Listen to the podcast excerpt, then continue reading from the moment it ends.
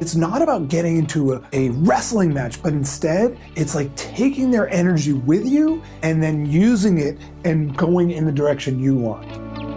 Welcome to Data Driven Selling by the Sales Insights Lab, the podcast that helps reps and business owners generate more meetings and close more sales at higher prices. There is nothing more frustrating than being far along into a sale, thinking that it's going well, and then suddenly the prospect just starts pegging you with objections. And there are so many things that we can be doing both at the beginning and at the end to both avoid these situations and to help overcome them. I'm going to show you the seven most common sales objections and how to overcome them. Check it out. Now, before I actually get into the objections, I just want to point out the format of how I'm going to address each of these objections. First, I'm going to talk about what the objection is. Then I'm going to talk about how you can avoid that objection in the first place, which is really much more important. And then I'll talk about if you actually get to a point where they still say that objection, how you can deal with that objection. And you're going to see a pattern here in how we approach it. Number one, your price is too high. If you've been in sales for any length of time and you're not the Walmart of organizations, you've probably heard this objection before. And price is all about perceived value. So the way we avoid this objection in the first place is by focusing on the real value that our service actually provides to the prospect. So that way price is some inconsequential obstacle in terms of actually getting them to solve their problems. So by focusing on the value throughout the sale, you're going to hear this far less frequently. But if you do hear someone say, you know what, your price is too high, a lot of salespeople imagine that they're now going to get into an arm wrestling match where they're going to be saying, well, you can do this, this, this, and this, and this is why it's this level and all that. Blah, blah, blah. Stop it. Instead, you want to listen to them, acknowledge it, and then dig into it. So it sounds something like this. You know what, George? I really appreciate your saying that. Can you tell me a little bit about why you think it's too high? And now what you want to do is dig into why they think the price is too high. And if through that process they start talking about some of their challenges, now you want to go back into the challenges. You want to get into it. So anytime you're dealing with any of these objections, you're going to see that it's not about getting into a, a wrestling match, but instead it's like taking their energy with you and then using it and going in the direction you want. Number two, I need to think about it. Now, this is an easy objection to avoid in the first place by simply, again, making sure that you're establishing enough value and also that you are really understanding their decision making process. When you're really creating enough value in the sale, you're helping them determine what's really the value of solving their challenges. They've talked about their challenges and you're getting commitment along the way. Then you want to really understand their decision making process. So a question like, so tell me, how do you expect to make a decision like this? And so now they're going to share with you what that process looks like. And maybe in some cases, it will involve thinking about it. And then you lock it in with clear next steps. Let's imagine that you do get to the point in the sale and you're pretty surprised and they say, you know what? I really need to think about this. Again, same approach. You know what, Lauren? I really appreciate what you're saying. Can you help me understand what you really have to be thinking about and what are kind of the most important considerations you're going to be thinking about? And so now they start to share with you what they're thinking about, maybe any concerns that they have. And now you can have a conversation about that. You want to get everything out on the table. Think of this as they are in the psychologist chair and you are the armchair psychologist. You want to get all of that information out of them. Number three, I need to run this by so and so right? I need to run this by my partner. I need to run this by my wife. I need to run this by my team. Anytime you hear, I need to run this by, and you weren't expecting it, you have done something wrong in sale because you absolutely should have understood this when you were in the discovery phase when you asked about their decision making process. So you should have known that this was coming. And by the way, it's okay if they need to engage their team in this conversation, but you want to know that before you present your solution. That's why when we're talking about the decision making process, we're going to be asking things like, Karen, help me understand, how do you typically make a decision like this? Or what's your typical decision making process for a project like this? Right? Get them to tell you the whole process, the who, the what, the when, all of that. Now imagine you're in the situation and they say, I need to run this by my husband. And you didn't expect them to say that. Again, same approach. Karen makes total sense. Totally understand. Help me understand what are you going to be considering most important as you talk this over with your husband? Get into that. And then maybe say something like, well, would it make sense for the three of us to all put our heads together and we can really talk through and I can share with him exactly what it is that we're talking about from our perspective to really give him as much insight as possible. Now you're controlling that sale. Whether it's a husband, a wife, or a partner, or a team, you want to really be involved in that conversation in that next step. Number four, I can't afford it.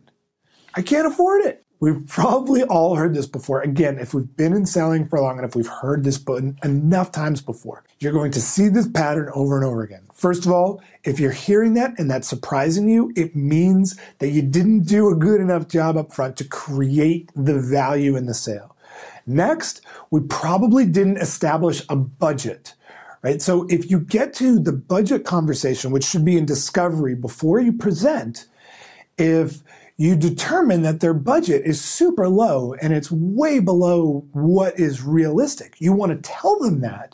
So they should never get to the point of saying, I can't afford it at the end of the conversation. We should be dealing with this pretty early on in the sale. Let's say um, you're having that conversation with them and you'll say something like, you know what, George, typically a project like this, um, could range anywhere from 100,000 anywhere to about $300,000 in order to really solve the challenges that we're talking about today. Where on that range could you imagine fitting? If they get to the point where they're like, ah, oh, that's way higher than I expected, you can dig into that a little bit, but now you know this is probably not going to be a place where you're going to actually be presenting. Let's just imagine though that you somehow didn't do that and you present your offering and then they say, I can't afford it. Again, this should never be a surprise. You should never be in this place. But if it happened, you still, again, same approach. Totally reasonable. Totally understand. I might feel the same way if I were in your shoes. Help me understand, though, why do you say that? when you say you can't afford it help me understand you know what goes into your thought process in terms of the challenges that we talked about and you know when you say you can't afford it let them get talking. If you're in this place with that piece, it really means you did something wrong at the beginning. But you can still always bounce back. You know, you don't have to have your objection overcoming approaches completely scripted out, but you just want to have them ready to go. So that way, when it happens, you're ready for it. Number five, we're already working with someone else. This now is a little bit different from some of the other objections. Presumably, this would have come pretty early in the sales conversation as opposed to a lot of these objections, which we talked about, which are a little bit later, right? So early on, we've all probably heard this before. You know, we're working with someone else and they're doing a good job, so this probably doesn't make sense. If that happens later in the conversation, clearly we've done something wrong because we should have known that. But if it happens early, you say, you know what, Gary, totally makes sense. I've heard great things about what so and so does. If you could say one thing that they could be doing better, what would you say it is? Get them that one piece to just share that one little thing that they could be doing better. And, you know, sometimes they're like, hey, these guys are awesome. I love them. And that's fine. But a lot of times they're going to be like, oh, well, actually, they could be doing this or that. Another approach, which is even a little bit less confrontational might sound something like this. Oh, you know what? I hear that they're doing great work. So if I'm hearing you right, what you're basically saying is that they're absolutely amazing and that you're not even considering leaving them. Let the prospect be like, oh, well, well, no, I mean, I didn't say that. I mean, they're not, I mean, they're doing a good job, but I wouldn't say great. Now you've got something. You can say, good job, but not great. Well, help me understand that. And now you start to peel back that onion You want to get them. So often these little objections are just ways to get off the phone with you or to just get away from you. And so what we want to do is use this kind of verbal Tai Chi to just take that energy with us and use their words to move in the direction you want to go. Number six, we don't have the budget. Now, again, we've talked about the I can't afford it conversation. Now, the we don't have the budget is obviously a more B2B specific kind of objection. But again, this should be something that we should be dealing with upfront. If you have presented your solution and you're getting to, we don't have the budget, you've done something wrong. Period. We should always know that this is coming. And so during the budget phase of discovery, we should be talking about budget, asking questions like, Gary, tell me, do you have a budget for this kind of a project? And if they say, no, we don't have the budget, and you say, oh, okay, so you're telling me that if let's just pretend that we absolutely had the solution, you just simply do not have any budget at this moment to pull from any other places to solve this issue. And if they say, no, that's, that's exactly right. We don't have the budget. And so now what I'm going to be doing is this is where you've got to be a little tougher and a little gutsier. And so this is where I'd say, so if I'm hearing you right, this really is not a priority right now because at an organization, you know, there's always some money, right? So you're telling me that this just simply this type of a project or solving these challenges are not a priority. Is that fair to say? It's a little bit tough and it's a little confrontational, but you've got to have the guts. You got to roll up your sleeves and deal with someone who says they don't have the budget. Right? If they don't have the budget, you got nothing to lose anyways. So you might as well get to the heart of it. And a lot of times they're going to be like, oh, no, no, no, this is important. But right now we're putting together the budget and blah, blah, blah. You want to get into that. And then you start asking questions. And if they like you and they really acknowledge that this is an important project, they're going to find the budget. Every company has the budget. That's total BS. Number seven, I'm too busy right now. This is a really common objection. Again, you should be dealing with this early on in the conversation. This should never be happening after. We obviously have to be showing the value throughout the sale. We've got to be creating value. We've got to be asking questions around their challenges, around the value of solving these challenges. Because when someone says, I'm too busy right now, what they're really saying, translation is, this isn't important right now. This isn't important for me. So this isn't important enough for me to actually deal with. So we want to acknowledge that. If though someone says, you know what, I'm just too busy right now and I can't deal with this at the moment, you know, can we deal with this in six months? What I would say is the following. George, really appreciate your telling me that. So what I'm hearing is that this just simply is not a priority at the moment, solving these challenges. Is that fair to say?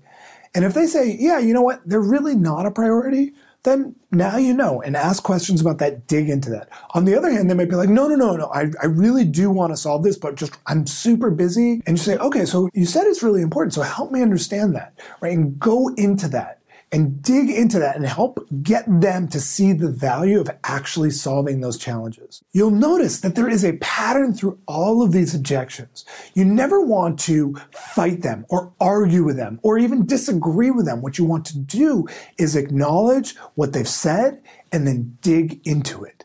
When you do that, now you are just like, you're like Gumby, right? You're just Teflon and nothing can get you. And so you just keep digging back in. So there are the seven most common sales objections and how to overcome them. Thanks for listening. Want more tactical advice on selling? Register for our free video training on the five step formula to closing more deals without price pushback, think it overs, or ghosting. Simply visit closing.training to get instant access. That's closing.training to get instant access.